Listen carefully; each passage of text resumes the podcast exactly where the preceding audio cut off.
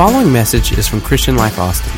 For more information about Christian Life, please visit clcaustin.com. Thank you for listening.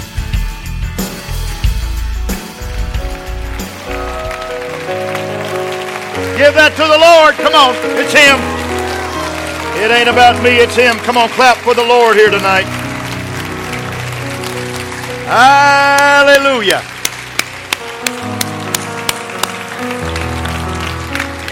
You can be seated. You know what I, I uh, you know what I love about this church. Of a lot of things I love about this church, I love the fact we got front row Christians. I've gone to so many churches preaching, and the people don't even start sitting until the fourth row, and they're fourth row and back, and they're horseshoeing all around the church. You know. I like people just come in and fill the house up.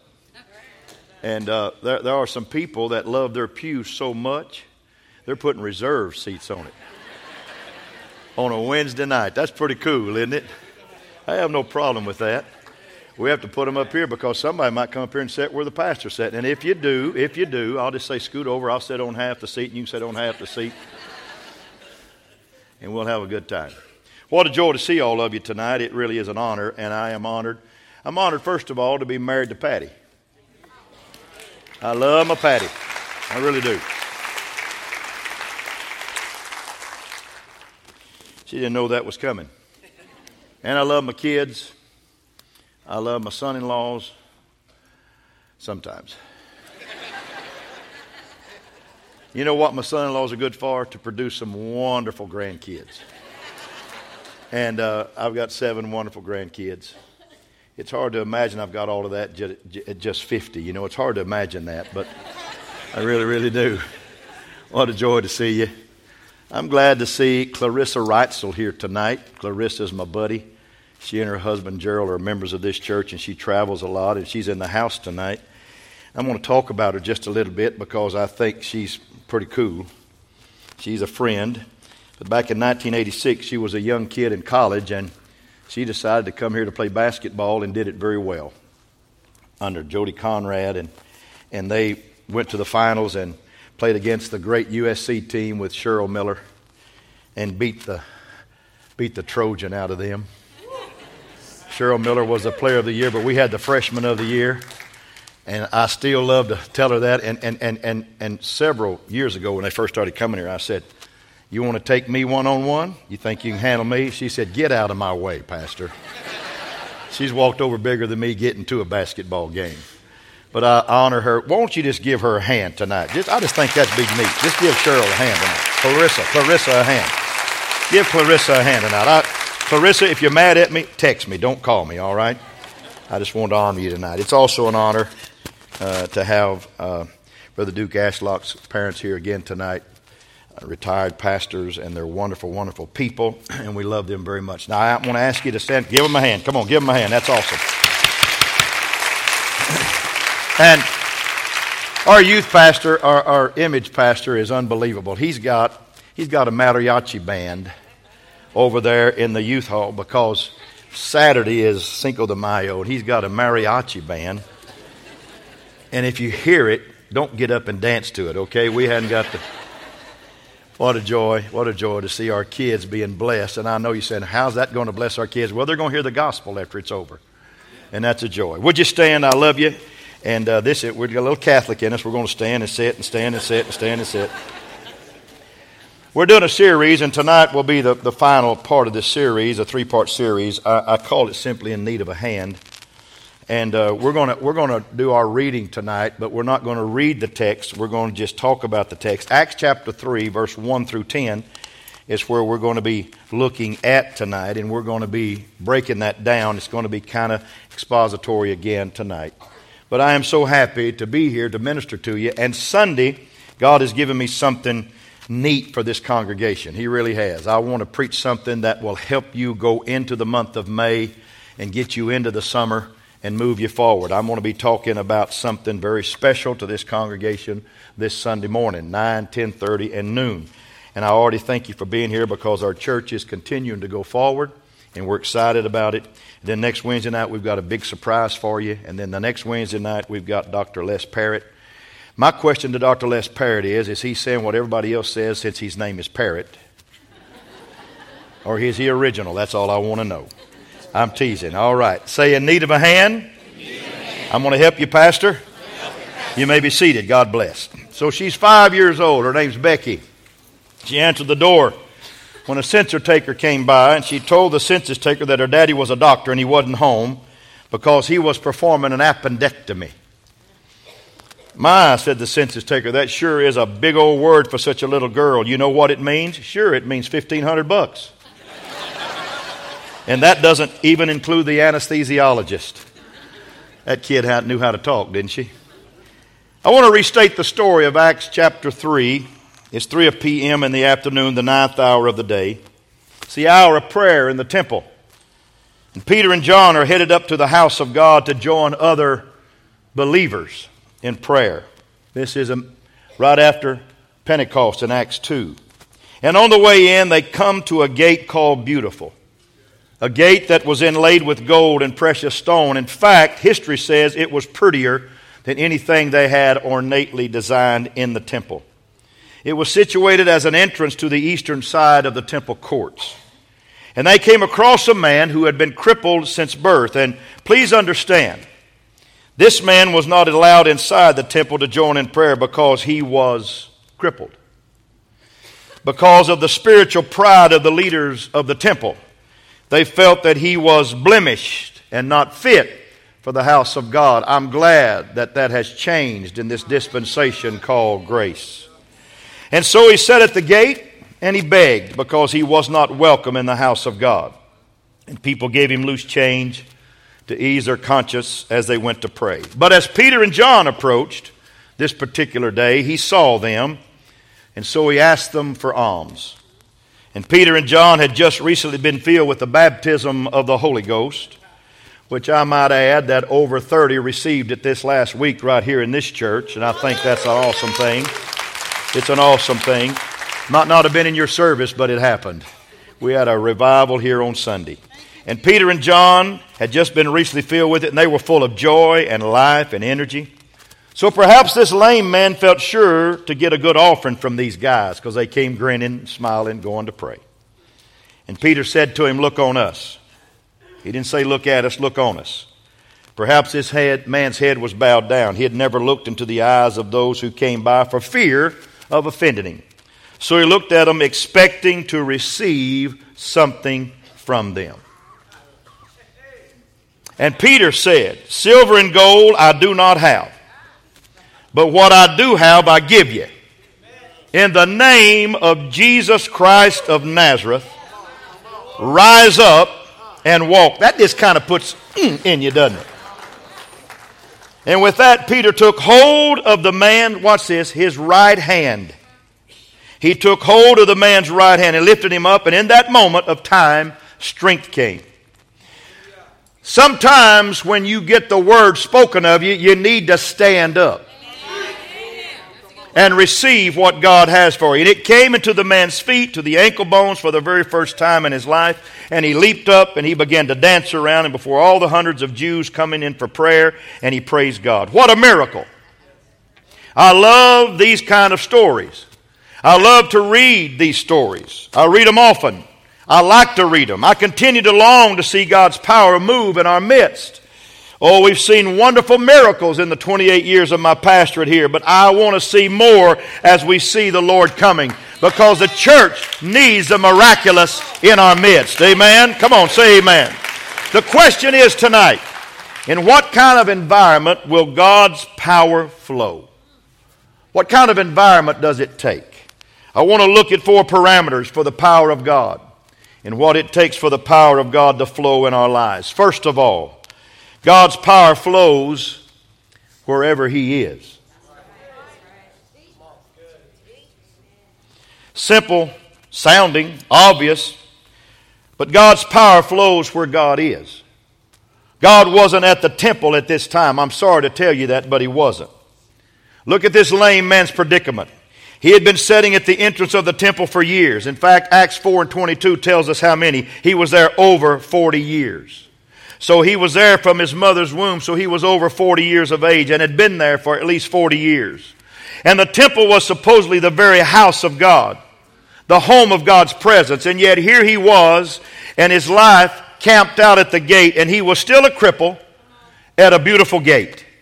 He was still crippled at a beautiful gate.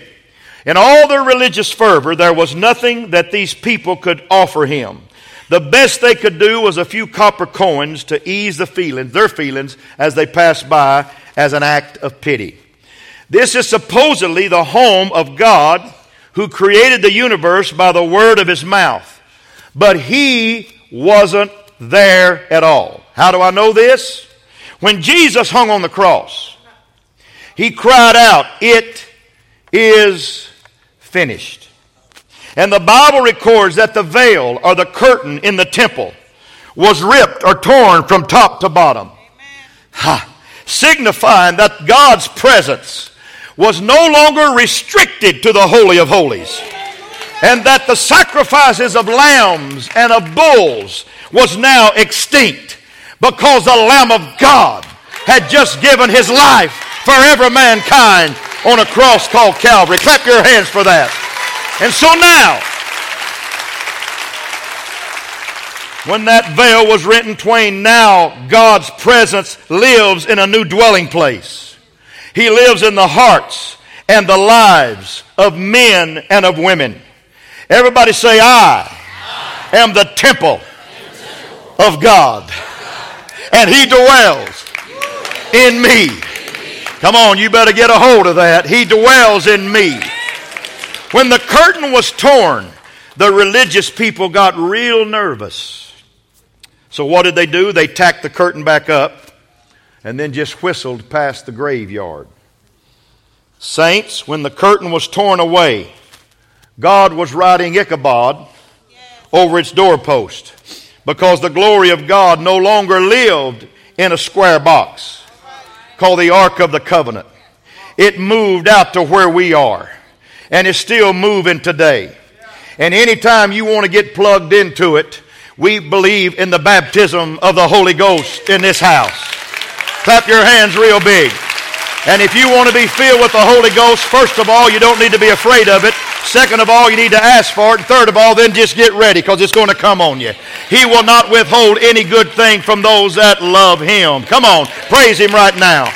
So God now resides in believers. God's no longer in this temple. He was now in the lives of those two disciples of Jesus, Peter and John. They had received this precious, this call, the baptism of His Spirit. The lame man now experiences the real power of God's presence, not flowing out the doors of the temple, but rather walking up the stairs to the house of God.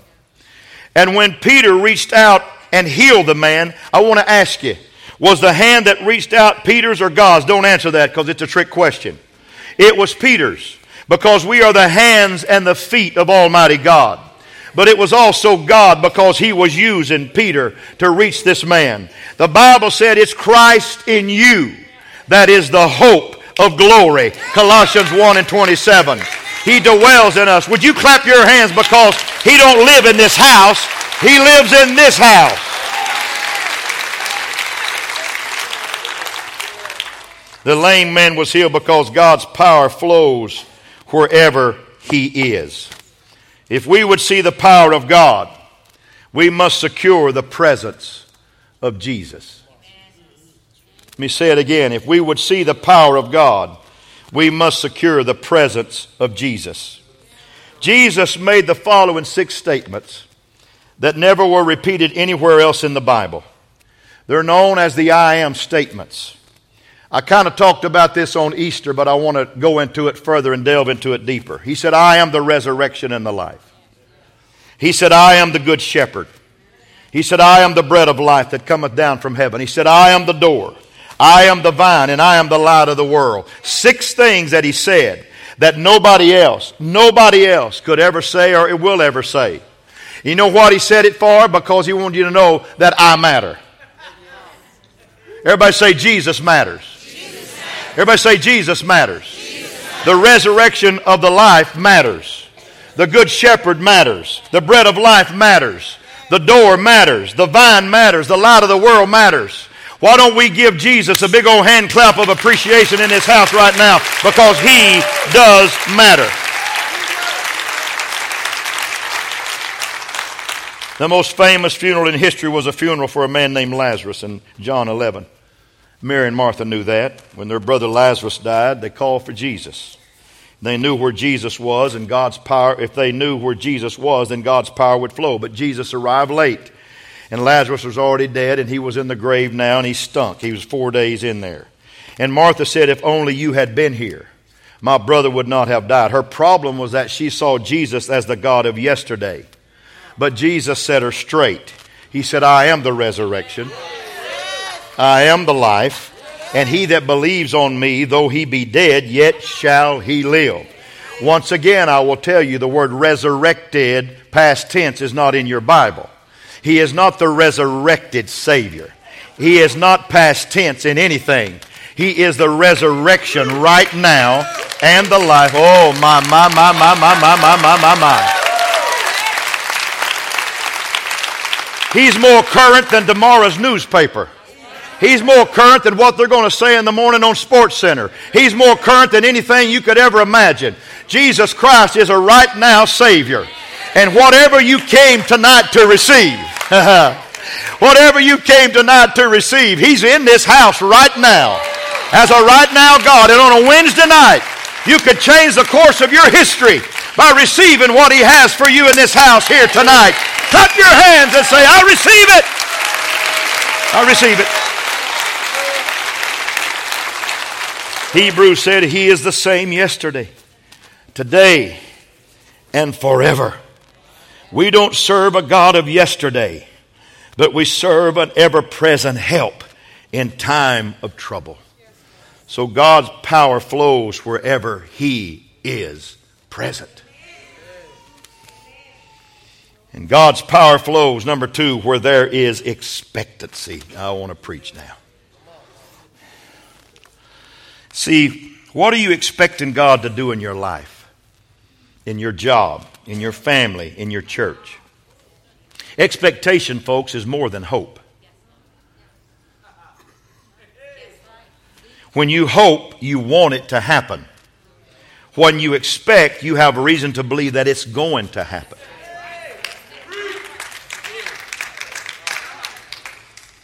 How the lame, now the lame man may have been only thinking about silver and gold. It's amazing. He was there to take up an offering and he got his healing. But at least he was expecting something. I was reading this week and I, and I, I came across this beautiful passage and I've quoted part of this many times, but I want to read the whole passage from verse 17 to verse 21 of Ephesians 3. Now Christ may dwell in your hearts through faith that you, listen, listen to this real close, being rooted and grounded in love, may be able to comprehend with all the saints what is the width, say width, and length, and depth, and height. You know, there's a word added there.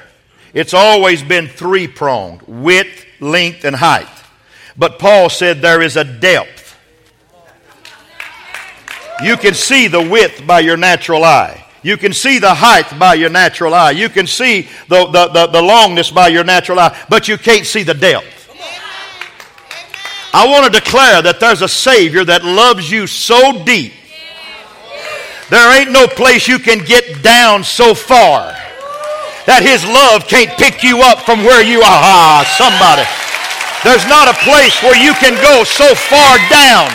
There's not a place where you can get so lost down that He can't reach down His hand and pick you up and get you out of that situation. Nobody knows the depths of God's love, but He has a depth.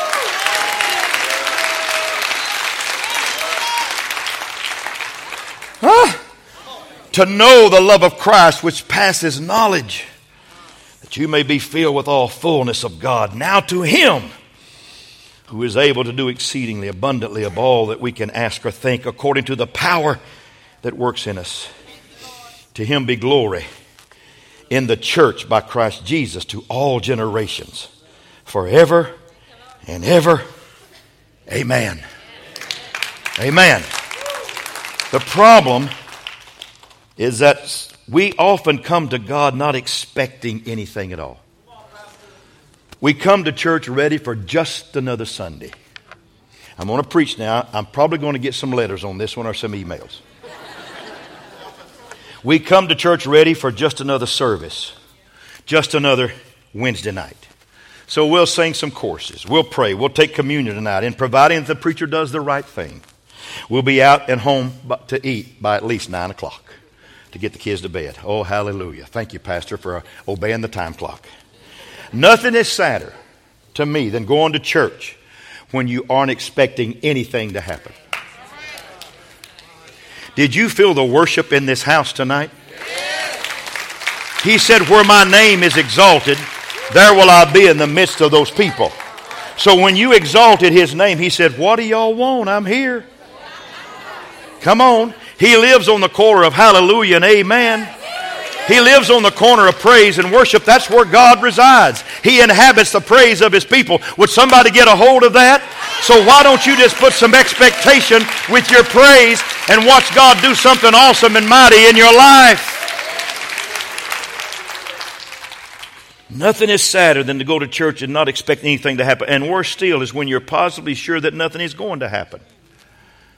If you get to the stage that Pentecostals come to church not expecting anything to happen, then we become men and women so miserable because God has something great for us. And when you feel that way, what a surprise. Nothing does happen. Friends, whether it be at home in your private devotion or when you come to the house of God, we must come to God with expectancy.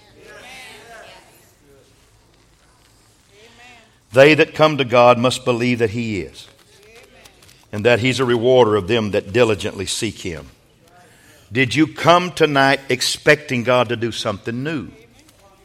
Something exciting and fresh in your life? If you did, you won't leave like the way you came in Jesus' name. In fact, in Ezekiel chapter 46 and verse 9, there's a beautiful passage. When the people of the land come before the Lord on the appointed feast days, whoever enters by the way of the north gate, say north gate. North gate. To worship, say to worship shall go out by the way of the south gate. And whoever enters by the way of the south gate shall go out by the way of the north gate. He shall not return by the way of the gate through which he came, but shall go out through the opposite gate. Can I tell you something? If you came here tonight hurting and you worship, you're going to go out not hurting tonight. If you came here tonight drugged down and you worship, you're going to go out not drugged down tonight. If you came here tonight in pain and you worship, you'll leave here pain free tonight. I'm telling you, church is not just a place to sit and say, hurry up and get through, Pastor. It's a place to expect that God has something great for you in your life. In fact, let me, let me demonstrate. Come here, Brother Reed. Come here. Sit right here, Brother Reed. Sit right here. Sit right here, buddy. We're not, we're not filming tonight. Okay, Reed's the lame man. Been eating good, hadn't you, lame man? Been giving you more than alms. Now, I want you to get your head down. Get your head down like the lame man. Okay, now watch this. Now, here comes Peter and John. They don't have any money, they're preachers. they give it all away. And they come by this lame man on the way to prayer. And the Bible said that when they walked up, he asked for alms. He had his head down because he was afraid to look up to anybody. And Pete said, Look on us. And the man had to raise his eyes to look. And when he looked on him, he said, Silver and gold have I none. But such as I have, give I to thee. In the name of Jesus Christ of Nazareth, rise up and walk. The man had to put his cup down, and then he had to reach up his hand in expectancy. Because Pete reached out to take him by the power hand the greatest power you can ever have in your faith mm, is a power of expectancy. And when he got a hold of that faith of expectancy, he pulled him up. And the man went to dancing and into the house of the Lord. I want to preach tonight. You got to get a hand up for the power of God to come down. You got to get a hand up for the glory to come down. It's the hand that is needed, the hand of expectancy.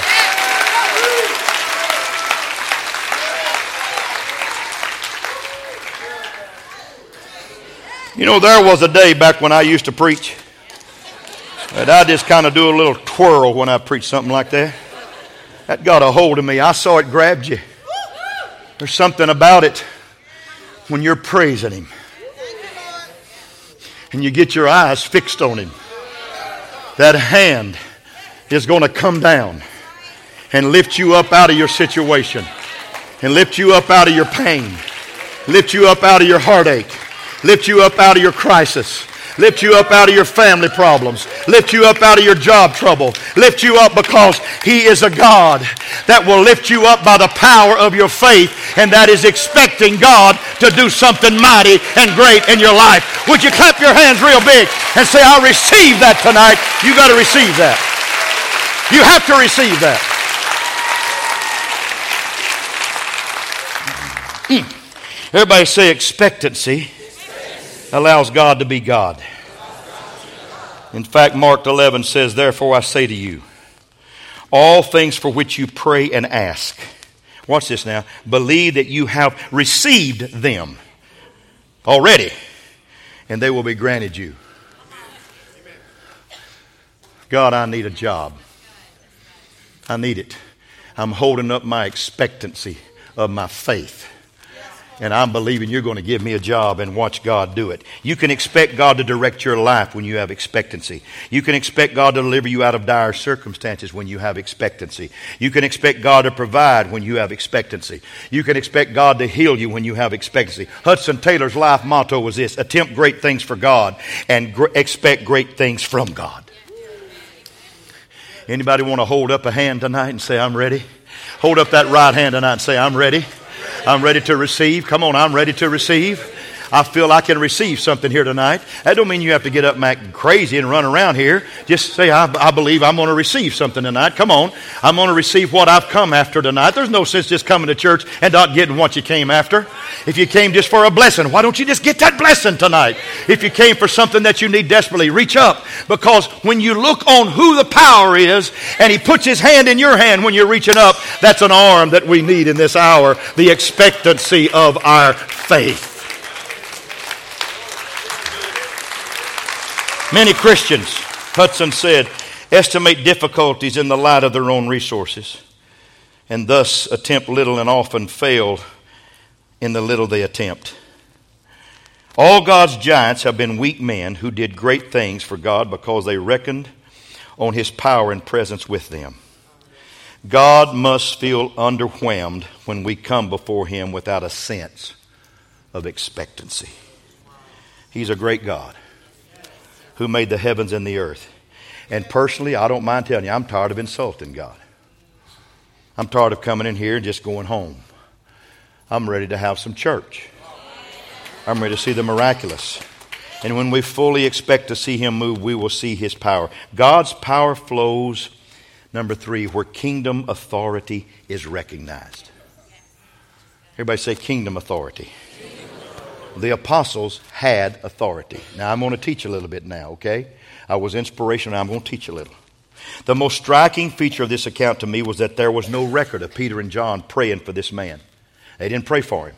They simply took hold of the authority available in the name of Jesus, and the man was healed.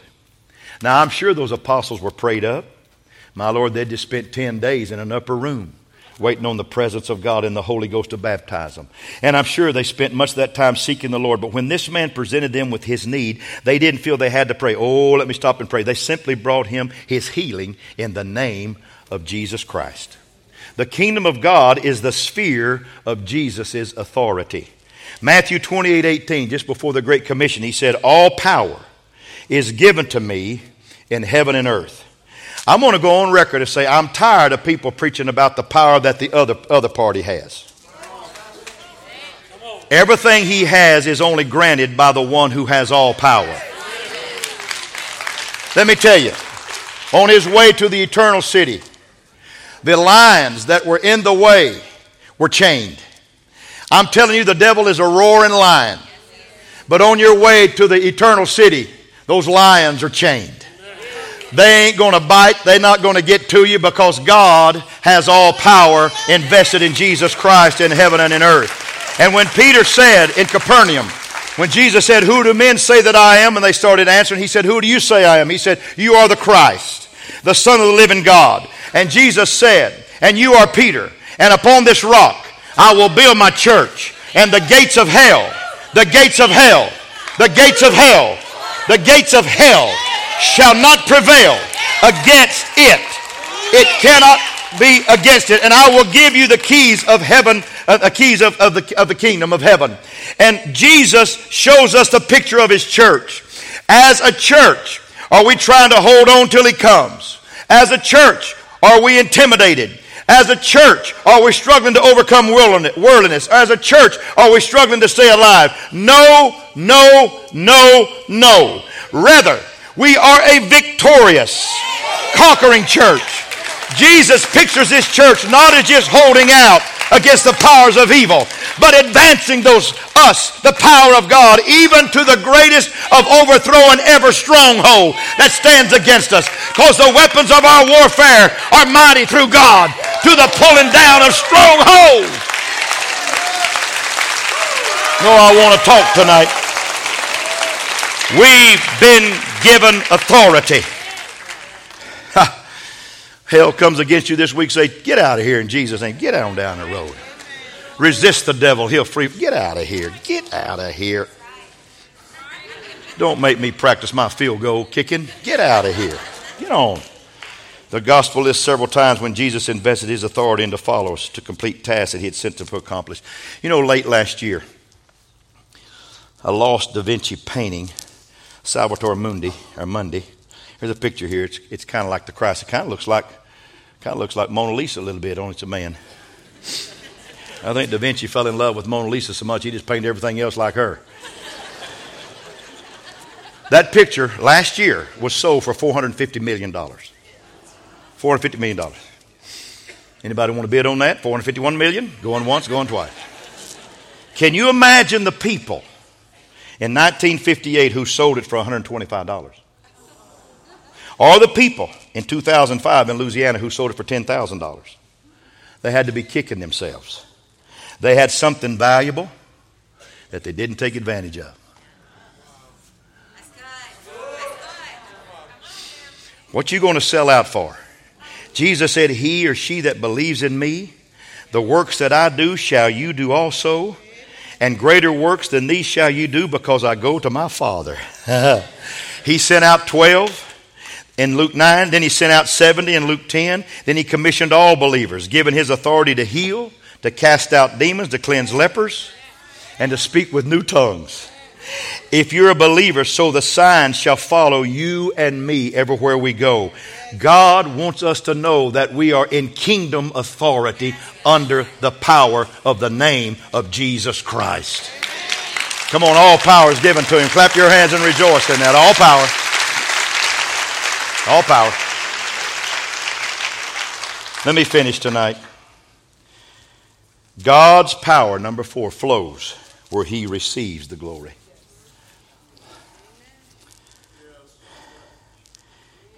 There's no room for self glory in this.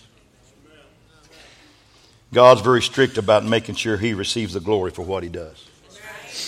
Many times in the Old Testament, God says, like Isaiah 42 and 8 and Isaiah 48 and 11, I will not give my glory to another. Everybody say he won't give it away. That's the reason he reduced Gideon's army from 32,000 to 300. There was too many. He didn't want Gideon's army to take the glory. He wanted to receive the glory. God can cut you down to 300 and put a trumpet in your, in your, on your mouth and put a lamp in your hand, and say, break that lamp, blow that trumpet, and I'll do the rest. Here's what I want to tell you. When you have God on your side, there needs to be an expectancy raising up every time you walk in this door. Every morning when you get up, there ought to be an expectancy for God to bless your day. Every time you lay down at night, you ought to expect God to give you beautiful dreams and great dreams about things that He wants you to do in life. I'm telling you, folks, we live in a hindered world because we don't have a divine expectancy of what God wants to do in our world. Can you clap your hands and rejoice right now? Is that me? Is that me? All right, all right. Let me be still. Let me be still. In Acts 3, this man was healed so that the name of Jesus would be lifted up and the people would ultimately come to him as Savior. Peter and John were careful to give Jesus credit of the miracle. Watch this in John 3, verse 11. Now, as the lame man who was healed held on to Peter and John, all the people ran together to them on the porch, which is called Solomon's, greatly amazed. So when Peter saw it, he responded to the people Men of Israel, why do you marvel at this? Or why look so intently at us, as though by our own power or good, or good godliness that we made this man walk? The God of Abraham and Isaac and Jacob, the God of our fathers, glorified his servant Jesus, whom you delivered up and denied in the presence of Pilate when he was determined to let him go. But you denied the Holy One and the just, and asked for a murderer to be granted to you, and killed the Prince of Life, whom God raised up from the dead, of which we are witnesses. And his name, through faith in his name, has made this man strong, whom you see and know. Yes, the faith which comes through him has given him this perfect soundness in the presence of you all. God's presence flows where he will receive the glory. I knew this man. A young man went to him and he said, I want to know how to pray the prayer of faith so I can be used in the miraculous of ministry. And the old minister looked at the young man and he said, The manifestation of the Spirit is not dependent on how much you can trust God, but how much God can trust you. If we're doing the work of the Lord and staying in fellowship with the Lord and our motive is right, we may be sure. An American pastor went over to Singapore many years ago and, and preached for the home pastor there. And after he had preached to the congregation of about 16, 18,000, several thousand people, 2,000 people came forward to the front because the home pastor said, Now this pastor is going to come back and pray for everybody and the pastor had never participated in a healing service of that kind. I want that to happen here. I want that to happen right here. I want thousands to be healed in this house. I want thousands to be healed. And following the Singapore pastor's lead, this American pastor began to pray for them, and each time the power of God fell on them, many of them fell to the floor, received the Spirit, got delivered from all kinds of spirits and problems. And the pastor from America, when he got home, later confessed to his wife, I didn't feel anything. How did they get healed? And his wife said, Honey, they came expecting. So many times we think we have to feel something in order to pray for people. But what has to happen is you have to come expecting. And when you come expecting, there is no reason why you can't have what you ask God for. Sunday morning, I would ask you if you get here at 8 o'clock in the morning to get out of your car and to walk in this church expecting something great from God on Sunday. Second service, expect something great from God on Sunday. Third service, expect something great from God on Sunday. Sunday and third service. Now don't you don't have to start coming to that service. You don't have to. Because first service is powerful, second service is wonderful, third service is great. But Sunday, there was some hunger in third service. And people were baptized, and people were healed, and people were touched by the presence of God. And you that were here know that. This Sunday, it may be first service, it may be second service, it may be all three services. But I'm declaring, I'm declaring that God is no respecter of person. He's no respecter of 9, 10, 30, and 12. But when you come expecting, that's the arm that we need right now and that's the last arm I'm preaching about tonight. In need of a hand. Come on, in need of a hand. Need to get that arm up and put that hand out and say, Lord, put the supernatural in my life and let me receive from you. Let me receive from you. In his book, Crisis in the University, a man wrote, If one tenth of what you believe is true, you ought to be ten times as excited as you are right now. So, the right environment is where God's power will flow. Where He is, where there's expectancy, where right authority is recognized, and where He alone will receive the glory. That's where God moves. Faith, expecting, expecting, expecting. I want you to look around at somebody and say, you know what? Say, you know what? Let's say it. You know what? We might have heard something tonight. Maybe not. but I think we did. And I'm going to change my attitude about this awesome God because He can do anything.